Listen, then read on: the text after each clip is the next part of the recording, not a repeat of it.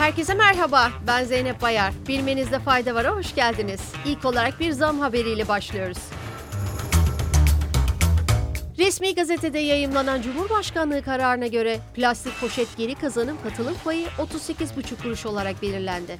Buna göre marketlerin piyasaya süreceği her poşet karşılığında devlete ödeyeceği tutar 38,5 kuruş olacak. Tüketicinin poşete ödeyeceği 25 kuruşluk fiyatta ise bir değişiklik yapılmadı. İran'dan bir haberle devam ediyoruz. Norveç merkezli İran İnsan Hakları Örgütü, ülkede 3 aydan fazla süredir devam eden Masa Amini protestolarında 476 göstericinin hayatını kaybettiğini bildirdi. Örgütün yayımladığı raporda en az 100 kişinin hapis cezası alma ya da infaz edilme riskiyle karşı karşıya olduğu hatırlatıldı. İran'da gerçekleşen gösterilerde bu zamana kadar 2 kişi idam edildi. Rusya'dan tavan fiyat uygulamasına misilleme geldi. Rusya Devlet Başkanı Vladimir Putin'in imzaladığı kararname ile batılı ülkelerin Rus petrolüne varil başına 60 dolar tavan fiyat uygulamasına yönelik karşı yaptırım kararı alındı.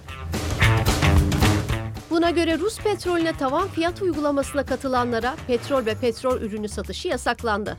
Hatırlanacağı üzere Avrupa Birliği ülkeleri 2 Aralık'ta Rusya'dan deniz yoluyla taşınan petrole varil başına 60 dolar tavan fiyat uygulamasında anlaşmaya varmıştı.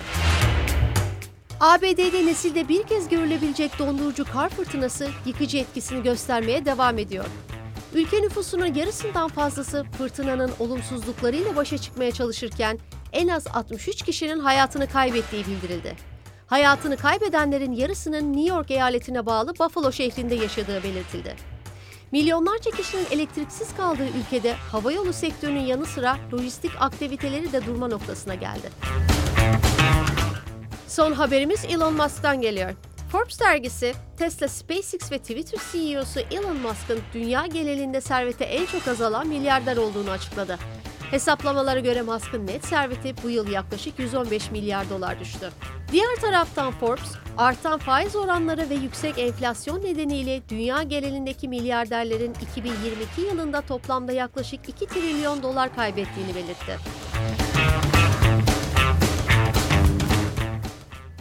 Bugünlük bu kadar. Yarın görüşmek üzere. Hoşçakalın.